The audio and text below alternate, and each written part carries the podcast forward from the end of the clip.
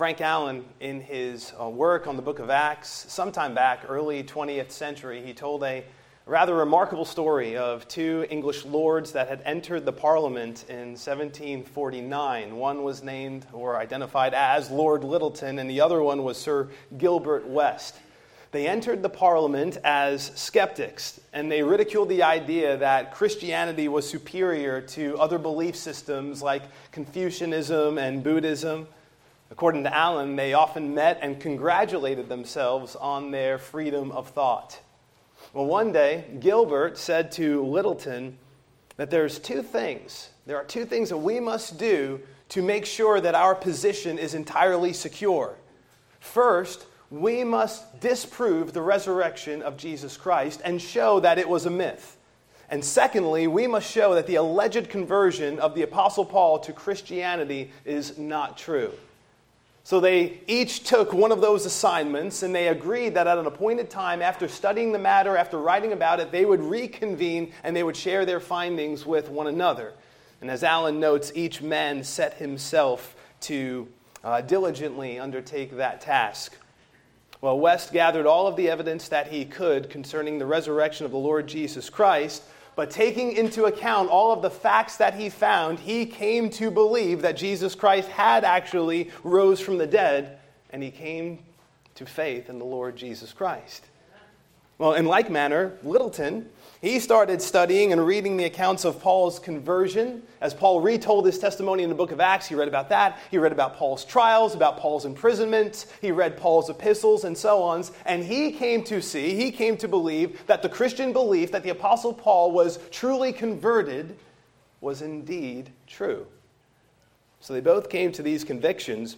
And I like how Allen put it. Allen had said that one of them has said, as did the other, I laid all of my good deeds in one heap, and I laid all of my bad deeds in another heap, and I fled from them both to Christ and found in him sweet peace.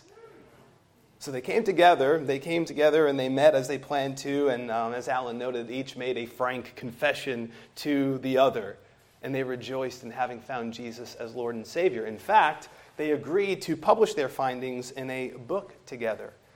Now, after recalling that account, Frank Allen, he went on to note, it is far better to be an honest inquirer, but God in his mercy opens the heart of many a critical inquirer so that he sees and believes and gathered there on the day of Pentecost, as we have seen early on in Acts chapter 2, there were both honest inquirers who were wondering what is going on, and there were also critical inquirers who said, These people are drunk, they're under the influence of sweet wine. And both the honest inquirers and the critical inquirers had Peter, under the inspiration of the Holy Spirit, set before them a gracious onslaught of evidence showing that Jesus was indeed the promised Messiah while at the same time showing them their culpability.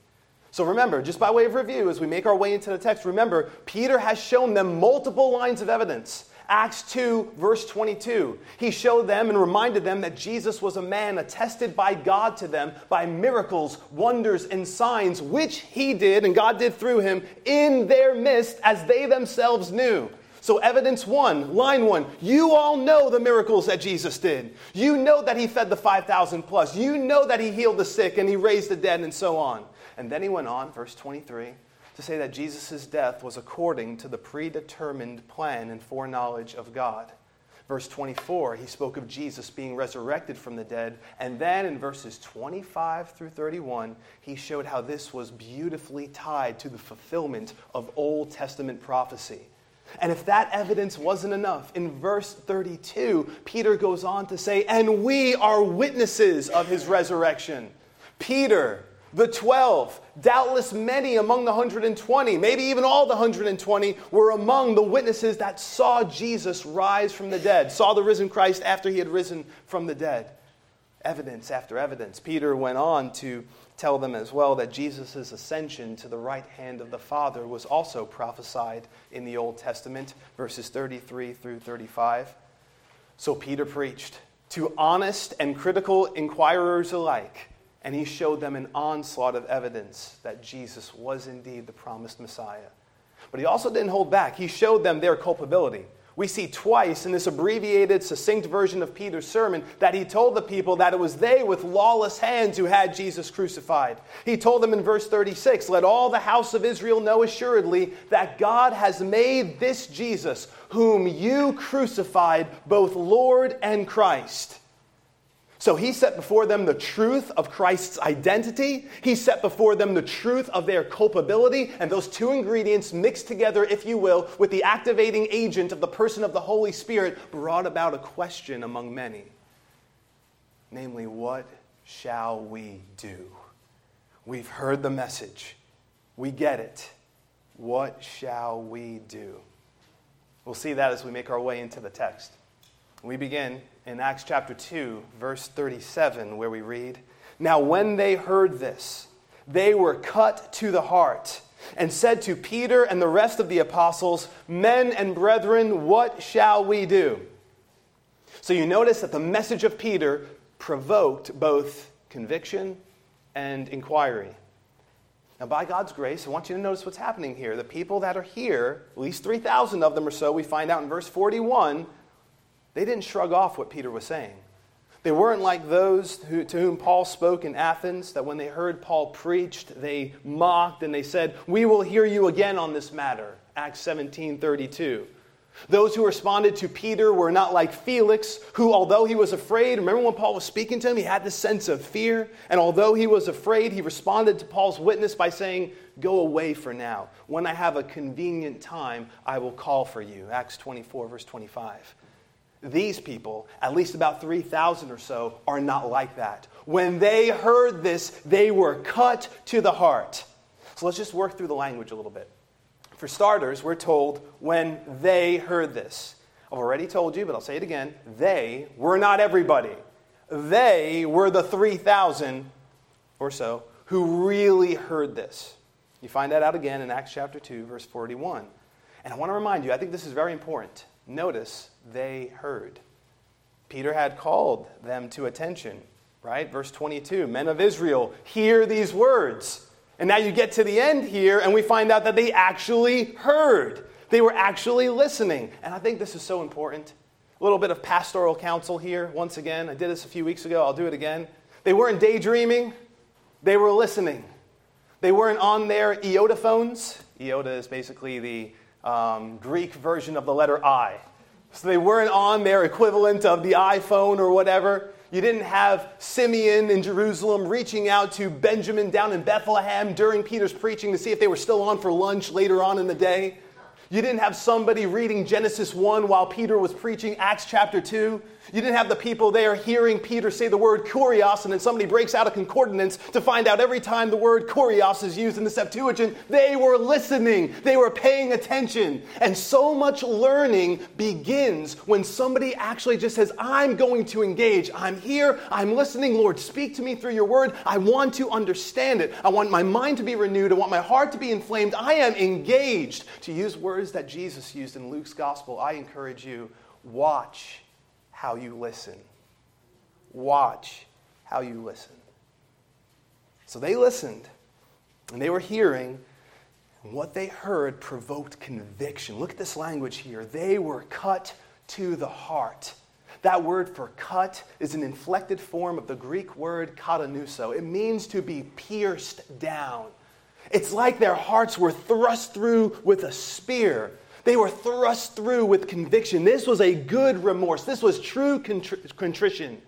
As I was thinking about this, I imagine them being like a group of Davids. Like, remember when Nathan came to David and he told him the parable of the ewe lamb, which was meant to expose David's guilt? And when Nathan said to him, You are the man, then all of a sudden, David's heart, you might say, was pierced. And he said, I have sinned. They were like a group of Davids, if you will, in that moment. Their hearts were pierced.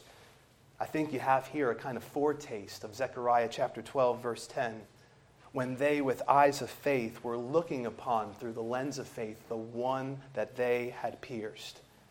It's as though a state of mourning then ensued. They knew. They sinned against light, they sinned against prophecy, they sinned against God.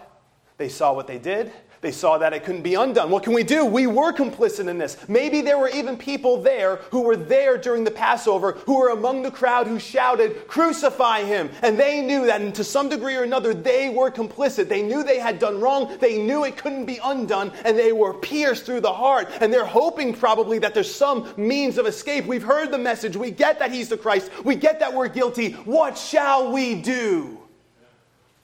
That is their response as a result of the Word of God being preached, as a result of the Spirit's ministry, already there's been a change of disposition. Whatever their disposition was before, whether it was curious or callous, all of a sudden here, they're now informed and they're convicted. And they say to Peter and the rest of the apostles, Men and brethren, what shall we do? Now, note as a quick aside, Peter may be the spokesman, as he often is for the apostles, but they recognized not only Peter, they recognized the apostles. They said to Peter and the apostles of the Lamb, What shall we do? They didn't know the way, they didn't know what to do at that moment. They remind me of Saul of Tarsus when he met the risen Christ on the road to Damascus and he said to Jesus, Lord, what do you want me to do? Acts chapter 9, verse 6. They remind me of the Philippian jailer who asked Paul and Silas, What must I do to be saved? These are right questions. As one commentator suggested, the beginning of true conversion is made when men have come to ask this question. Joined to this question are other ones Is there hope? Can we be forgiven? What shall we do?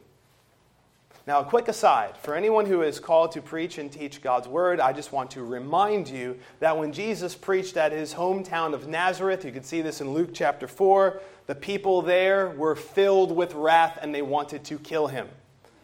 When Stephen bore witness of Israel's history, the guilt of the present generation to whom he was speaking, and of the just one, the Lord Jesus Christ, he got stoned. So don't be surprised or overly disappointed if your preaching or your evangelism doesn't yield these kind of results. Just by way of reminder, to use language from Acts chapter 13, verse 48, those who were appointed to eternal life believed. This was the appointed time for these conversions that are forthcoming in our text. So they asked Peter, What shall we do? And Peter went on to provide them with answers. Verse 38 then Peter said to them, Repent, and let every one of you be baptized in the name of Jesus Christ for the remission of sins, and you shall receive the gift of the Holy Spirit. So, first, Peter, as a representative of the apostles, because remember the question was posed not only to Peter, but to the apostles, he said to them, Repent. Repent. The Greek verb here for repent is a combination of two words which speak to a change of thinking. Meta noeo, change of thinking. But we could say more about that. Repentance, when you look through the scriptures, you look at the way this word is used, it doesn't just simply mean a change of thinking. It's a change of thinking that usually emerges from, stem, extends from, and stems from godly sorrow. 2 Corinthians chapter 7, verse 10. It's godly sorrow that produces repentance and it leads to a change of behavior. Now, when repentance first happens, the first moment a person repents, and they have a change of thinking. They get it that their good works are not going to save them. They get it that Jesus actually is the Lord and Messiah, and they want to turn from their sin and they want to give their lives to the Lord Jesus Christ. The first moment that happens, according to the scriptures, that is repentance unto life. Acts chapter 11, verse 18. That is the moment where a person goes from death to life where they experience, to use language from 2 Corinthians 7:10, salvation. It is the opposite of perishing, 2 Peter chapter 3 verse 9. But I also want to remind you, even when a person has professed faith in the Lord Jesus Christ, when sin is practiced, by individuals or by churches. In the scriptures, we see those who are among local churches and local churches themselves called to repent. More about that in a moment. If you go through the scriptures, go through the New Testament, you'll see that people are called to repent, essentially to turn away from, have godly sorrow with regards to, have a change of thinking with regards to certain sins, and turn away from them. Some of the sins that are listed in the New Testament include the following people being called to repent of their wickedness, Acts chapter 8, verse 22.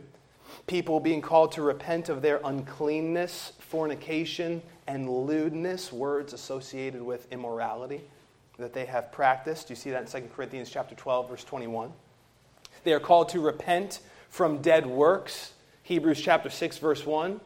People ought to repent from their idolatry, murders, sorceries, sexual immoralities, and from thefts. Revelation chapter 9, verses 20 and 21. People are called to repent and give glory to God. Revelation 16, 9, and to turn away from their evil deeds. So, any kind of sin that's being practiced, people are called to turn away from them, repent, have a change of thinking with regards to, but may that change of thinking lead to a change of behavior, turn away from such things. Now, again, this language predominantly is used with people coming to salvation having that initial repentance, a change of thinking with regards to Christ, turning from sin and embracing the lordship of Jesus. But it's also used with respect to churches. Jesus used this word quite a bit in the book of Revelation, Revelation chapter 2 and 3, when speaking to churches. Five out of seven churches in the book of Revelation, Revelation 2 and 3, have messages and calls to repent from the Lord Jesus Christ. Jesus called the church of Ephesus to repent, Revelation 2 5. He told the church of Pergamos to repent, Revelation 2:16. He called that woman Jezebel, who called herself a prophetess, and those who committed adultery with her to repent, in Thyatira, Revelation chapter 2, verses 21 and 22. He called Sardis, that church that had a name of being alive, a reputation of being alive, alive, although it was dead, and many had soiled their garments in Sardis. He called them to repent. He called lukewarm Laodicea to leave their lukewarmness and to repent. Revelation 3:19. So let me just provide a little bit of pastoral application in this moment. Our aim as a local church together as a body of believers ought to be like ought to be to be like the church of Smyrna and the church of Philadelphia in the sense that at least per this current consideration that we would be those kind of churches that Jesus could look at and not explicitly say you got this going on and you need to stop that. You need to repent. That there's some kind of sin that is being practiced unrepentance is being shown and you need to stop we would do well to imagine that if a letter was sent to the messenger of the church of Tottenville, that by God's grace it wouldn't include things like this. You have those among your assembly who are quietly, in an ongoing way, unrepentingly, practicing sexual immorality. You have those who are watching pornography. You have those who are nursing bitterness and unforgiveness, and their hearts are becoming callous and cold. You have those who are given to worldliness, who could put on a face on a Sunday, but then can be a different person during the week. You have there those wives that are not submitting to the leadership of their husbands. You have those husbands that are not loving and serving their wives as they ought to be. You have these things going there going on there, and there needs to be repentance. I just want to encourage you, whatever it might be, may each of us do our parts to be proactively pursuing a holy life, walking in purity, walking in unity, walking in love, walking in consistency, walking in faithfulness, so that those things could not be said of us. That doesn't mean that we're going to be perfect and sinless. I know that. But again, when Jesus looked at the church of Smyrna, when he looked at the church of Philadelphia, church that, churches that, by the way, were suffering hard times, that were suffering affliction to one degree or another, there was no call to repent. And I just want to encourage you do your part, as it were, to be actively pursuing repentance and walking in fidelity with Jesus, not because you're trying to earn salvation, but because Jesus has secured salvation for you and you are his. You belong to him. You're not your own. You have been bought. The totality of who you are, from your head to your feet, belong to the Lord Jesus Christ. You belong to Him. Now, a bit more about repentance. I want to park here for a minute because I think this is very important. I think remembering the biblical roots associated with the call of repentance helps protect us from seeing the word repentance as kind of a word that's associated with a bygone error. You know, as a kind of word that's associated with like caricatures of, you know, callous and cold, condescending turn or burn street preachers. We've grown beyond using the word repentance. We share the gospel and we don't need to say the word repentance. We are beyond that as 2023 evangelical Christians. Well, I just want to remind you John the Baptist came preaching, and he came preaching a message repent, for the kingdom of heaven is at hand. Matthew chapter 3, verse 2. In the very next chapter, Jesus, we're told, began to preach, and he began to say, Repent, for the kingdom of heaven is at hand. Jesus, in Luke chapter 5, verse 32, said, I have not come to call the righteous, but sinners to what? To repentance. Jesus says that all of heaven rejoices, that the angels in heaven rejoice over one sinner that does what? Repent. Here Peter is on the day of Pentecost, the first sermon, if you will, of the New Testament church era, and he is preaching a message that includes the response for people repent. In the very next chapter, in Acts chapter 3, Peter is going to call those to whom he's speaking to repent, therefore, and be converted, that your sins may be blotted out. Paul told the Ephesian elders before he left them he told them that he testified to both Jews and Greeks concerning repentance towards God and faith toward our Lord Jesus Christ. I just want to remind you that clearly repentance was a part of the gospel call.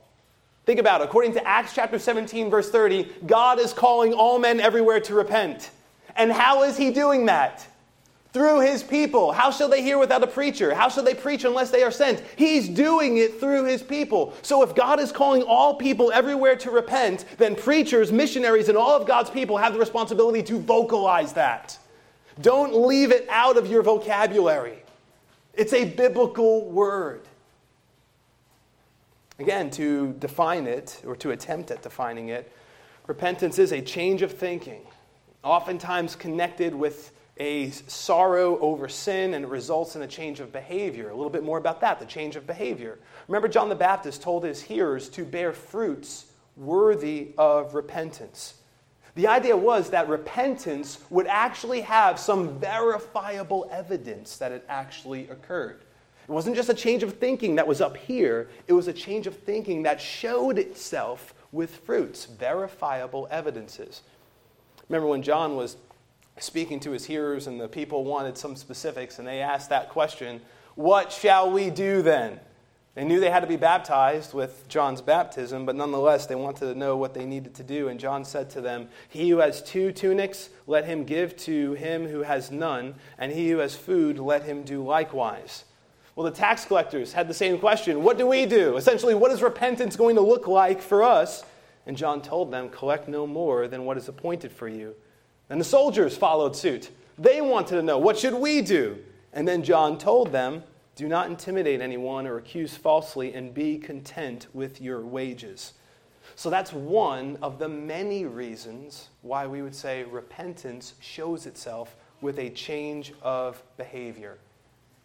And I want to remind you of the origin of repentance.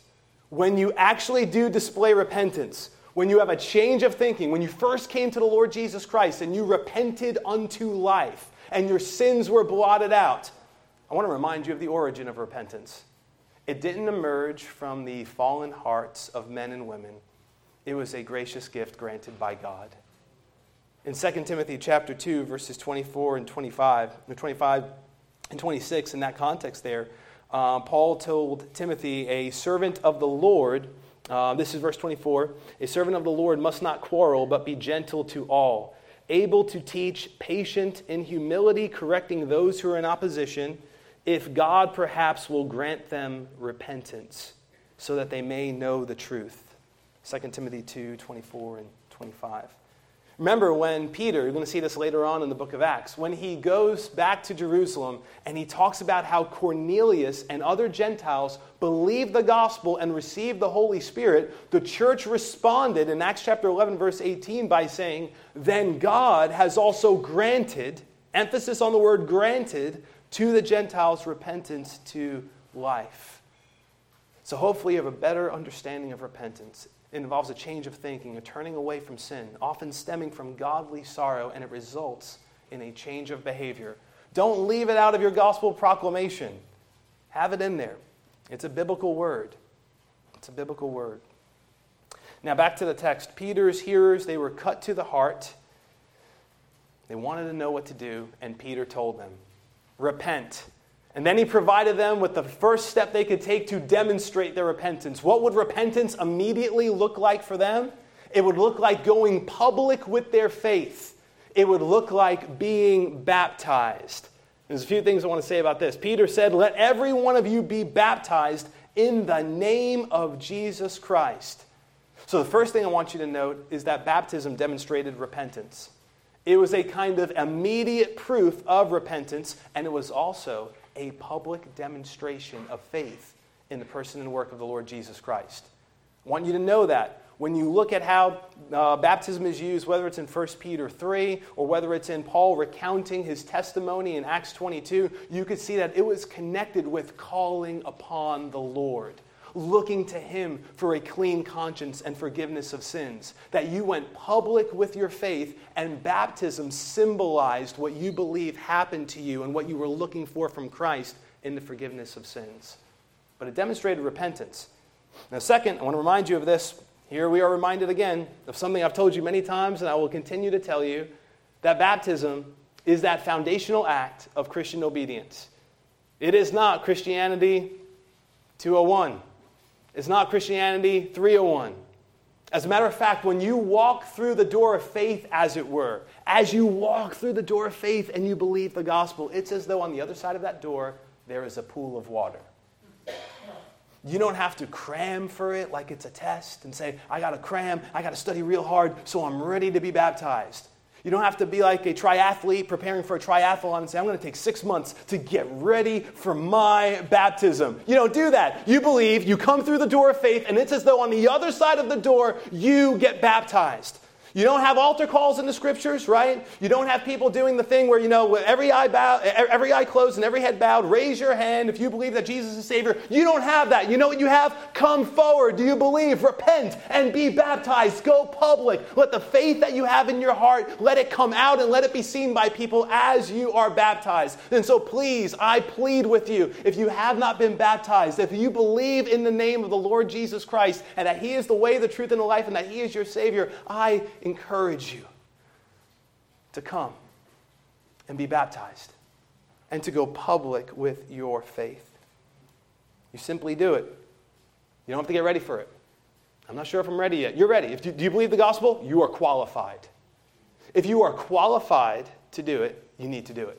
How do I know if I'm qualified? Do you believe that Jesus is your Lord and Savior? I do. Do you believe there's any other way to, to heaven, any other way that anyone can get to heaven? No, I believe He's the only way. You believe he rose from the grave? Yeah, I believe he rose from the grave. So he's your Lord and Savior? Yes. You don't believe there's any other way? No, I don't. You're qualified. You need to be baptized if you haven't been. You'll see it in the book of Acts. So we'll see this over and over again in the book of Acts. So important. Uh, third, I want you to notice here um, Peter, when he said to be baptized in the name of Jesus Christ, he wasn't giving a um, kind of updated formula of the prescription for baptism that Jesus gave in Matthew 28 19. Remember, Jesus said um, to be baptized in the name of the Father, the Son, and the Holy Spirit.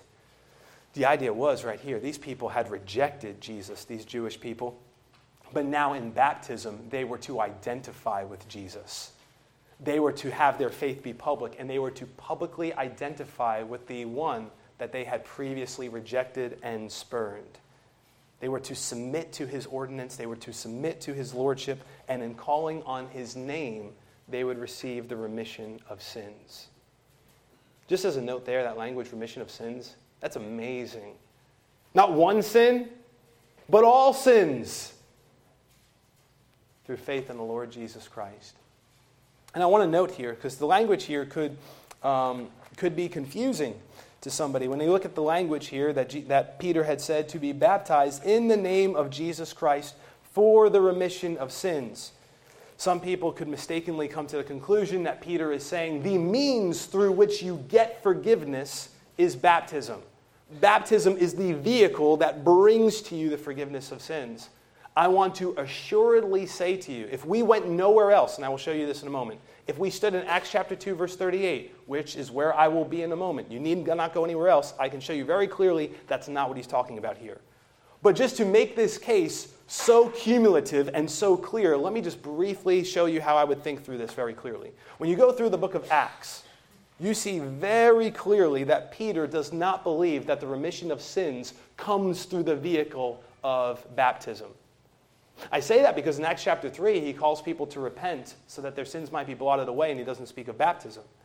I say that because when you look at Acts chapter 10, verse 43, when he is proclaiming Christ to Cornelius and to his household, Peter said to him, speaking of Jesus, All the prophets, prophets witness that through his name, whoever believes in him will receive the remission of sins.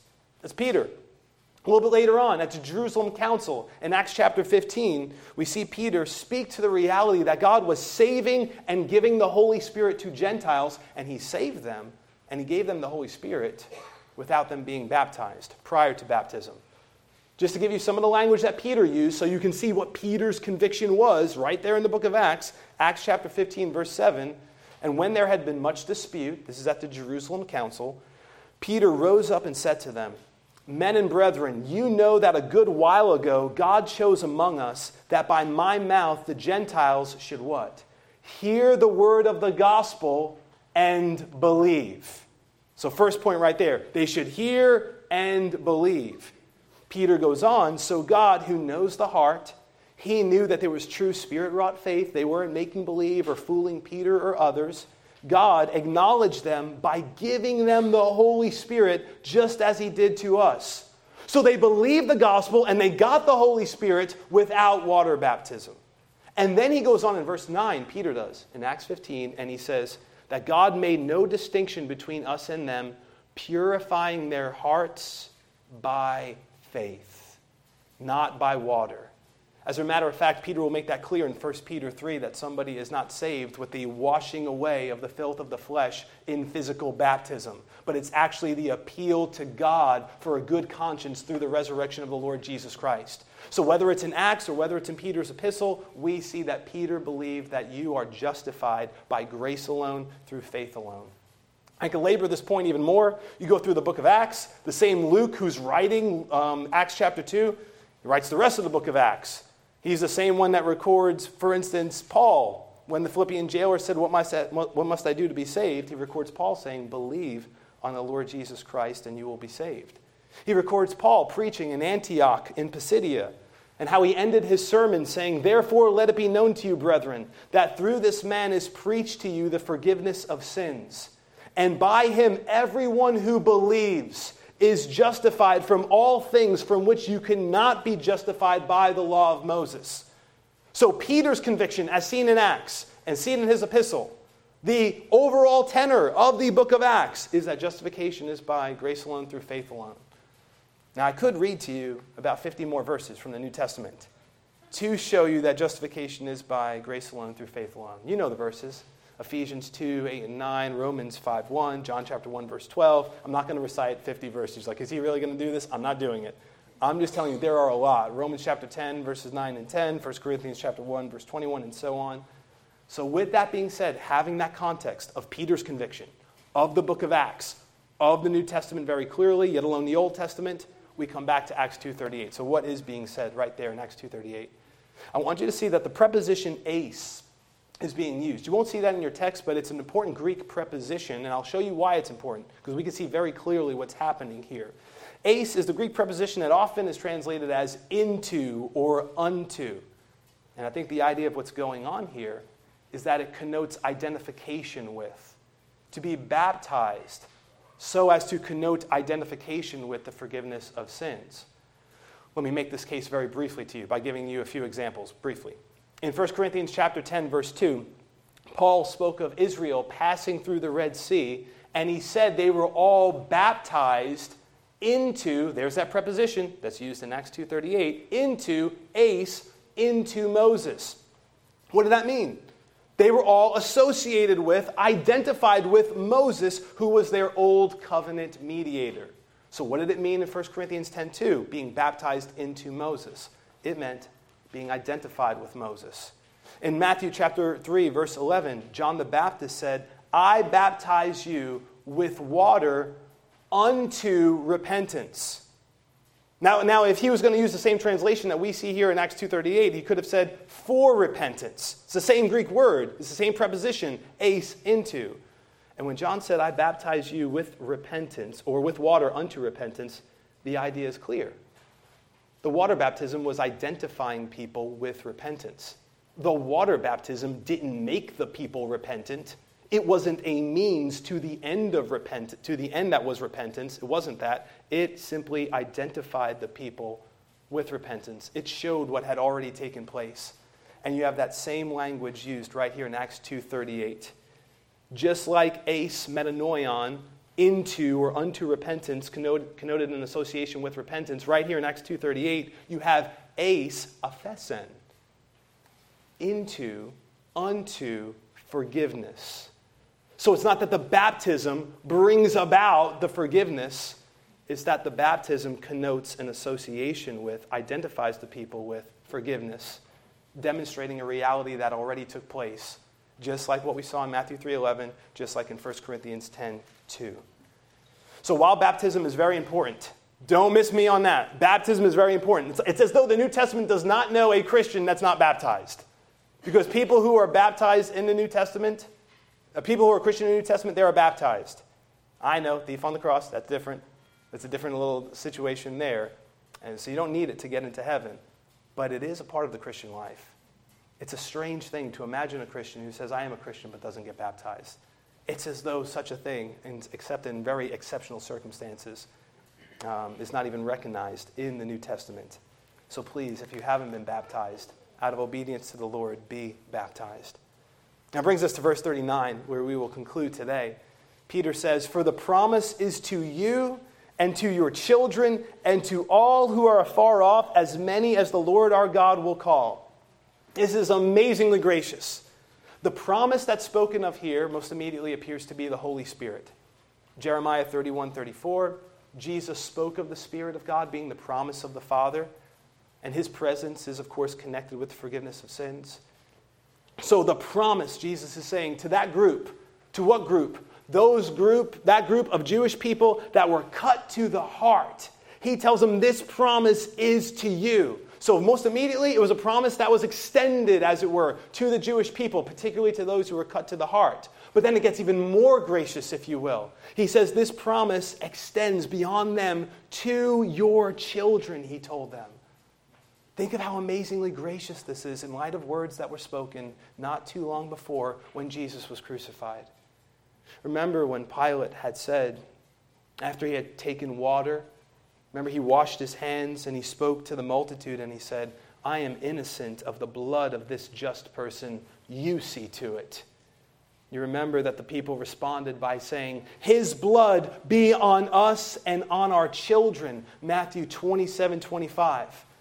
And yet, despite the curse that they uttered upon themselves, here Peter is. The Holy Spirit has been given on Pentecost. And he says, This promise, the promise of the Holy Spirit and the forgiveness of sins, it's extended to you and to your children. There's a promise of blessing that's even greater than the curse that some of you, perhaps in that very crowd, had uttered upon themselves. But it's not just to the Jewish people in that moment, it's not just to their children, it is to all who are far off that's a reference to Gentiles, to non-Jews. This promise of the Holy Spirit, all who are far off. That's Ephesians 2:13, Ephesians 2:17 language to speak of the Gentiles. But then watch what Peter does. He qualifies what he said. There's this promise for you, for your children, for all who are far off, and then he qualifies it with these words As many as our Lord God will call as some translations render it, as many as our Lord God will call to himself. So, who is the promise for? Whoever calls upon the name of the Lord. And who are those who will call upon the name of the Lord? Those by whom the grace of God have been reached, and they are the ones that God has called unto himself in the mystery of God's sovereignty. So it's for the Jewish people, it's for their children, it's for all Gentiles. Here is the promise call upon the name of the Lord, and you will be saved. You will receive the gift of the Holy Spirit, the same Holy Spirit who opened your eyes. You'll be indwelt by him, he will stay inside of you. He is the guarantee of the redemption that you have in Christ Jesus. And if you've called on the Lord, it's because he called you. if you love him, to use language from John, because he first loved you. If you found him, to use imagery from Luke 15, it's because he first sought you. You call on the name of the Lord because he called your name. Side note, remember earlier on uh, when Peter is quoting at, uh, Joel chapter 2, verse 32? Even there, whoever calls upon the name of the Lord shall be saved. Even there, there's the same nuance when you get to the end of the verse. There, we're told that it's among the remnant whom the Lord God calls. So, this nuance that Peter has here is a nuance that was found in the scripture that he was quoting earlier. Amazing. So, let me conclude by making some concluding applications.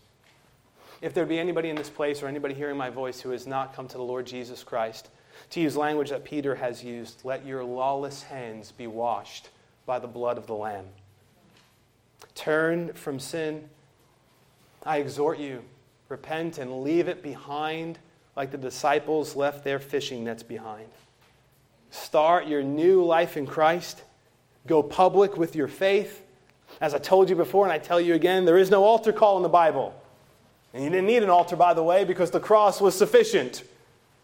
There was no raise your hands while every head is bowed and every eye is closed moment. There is baptism. So if you see Jesus Christ as the promised Messiah who died for you, go public with your faith. If you believe the gospel, you are qualified to be baptized.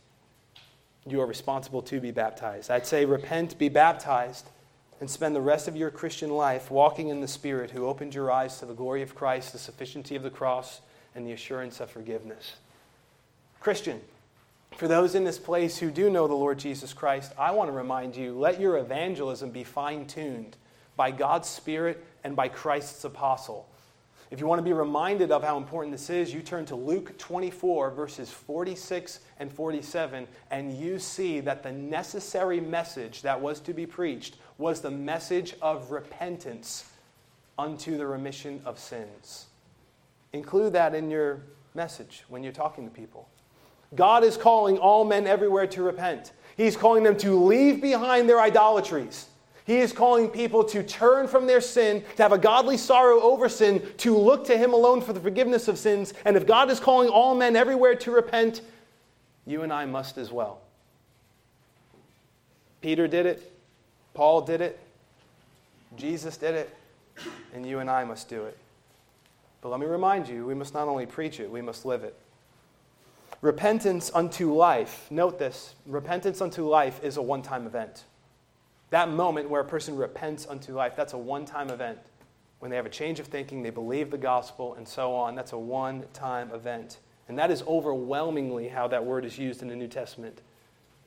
But where there is sin in our lives, where there's perhaps a growing pattern of bad behavior, and you know, sometimes it's like a bad habit that all of a sudden you're like, oh, I'm letting my tongue be a little bit too loose. I'm letting my thoughts get away from me. Whatever it is, whatever that is, you are called to repent. Turn away from that. Turn away from it. If Job needed to repent, if David needed to repent, please expect that you and I will need to as well. Don't make the mistake that the northern kingdom of Israel did. Hosea chapter 11, verse 5. They refused to repent. Don't do that. May this church be described, at least in the eyes of our Savior, as a group of individuals who are quick to repent, who have a short leash on their flesh, as it were. Like, oh, my thoughts go in there. Oh, I, I, I let my words slip. Oh, I shouldn't be doing this. And there's a short leash to say, No, Lord, I'm sorry. I love you. I'm turning away from that. I love you. You are my God. May the eyes of the Lord Jesus, as he sees the individuals in this place, because he knows Right? The evaluation that he gave of Ephesus, of Smyrna, of Thyatira, of Pergamos, of Sardis, of Laodicea, of Philadelphia shows he knows exactly what's going on. And I am telling you, He is watching us. He knows. And if you are in Christ, please know He loves you more than you could imagine. If you are outside of Christ, I plead with you to see Him so that all of your sins could be forgiven in a moment, the moment you come to faith in Christ. But for those who are in Christ, please know He sees. And may we be marked as a people who have contrite hearts who are not like those in the northern kingdom who refuse to repent, but those who are quick to repent with sensitive hearts to the Lord, not making the same mistake that the northern kingdom that was taken captive by Assyria made. the gospel is too great and God's grace is too beautiful for us to be that way. Amen? Let's go to our Lord in prayer. Father, thank you for your life giving, mind renewing word, Lord. Thank you for the soul cleansing gospel. Thank you, Heavenly Father, for the forgiveness of sins and the washing away of our sins. Thank you that you've not placed upon us a yoke that we cannot bear that would crush us. But in the gospel, we are called by your Son to take his yoke upon us, which is easy, and his burden is light. I thank you that you change our hearts, you change our affections, you renew our minds, and then we desire to walk in the path of your commandments to use language that we know that your son used in John 15, these things I have spoken to you, that my joy may be in you and that your joy may be full. Father, may we go from this place today, Lord, rejoicing in the beauty of the gospel that we cleave to. May you find our gospel proclamations including language that you have shown us in the scriptures, so that our proclamations might be aligned with how you would have us to communicate the beautiful truth of Jesus Christ crucified and the call to have the repentance displayed towards God and faith in the Lord Jesus Christ demonstrated. Oh, Father, may you keep calling um, sinners from darkness into light. May you keep calling men, Lord, even as you called Lazarus from the tomb, even as your son did, Lord. May you privilege us with that great honor of seeing men and women, boys and girls, hearing the call of the gospel and saying, I've heard his voice. I've come out of the grave. I want to be baptized and I want to publicly display what happened in my heart. My sins were forgiven. I have been washed. I am the Lord Jesus Christ's. Father, thank you, Lord. Now, even as we prepare to partake of the Lord's table, we pray that you would help our hearts to glory in our Savior who gave his life for us. In Jesus' name we pray. Amen.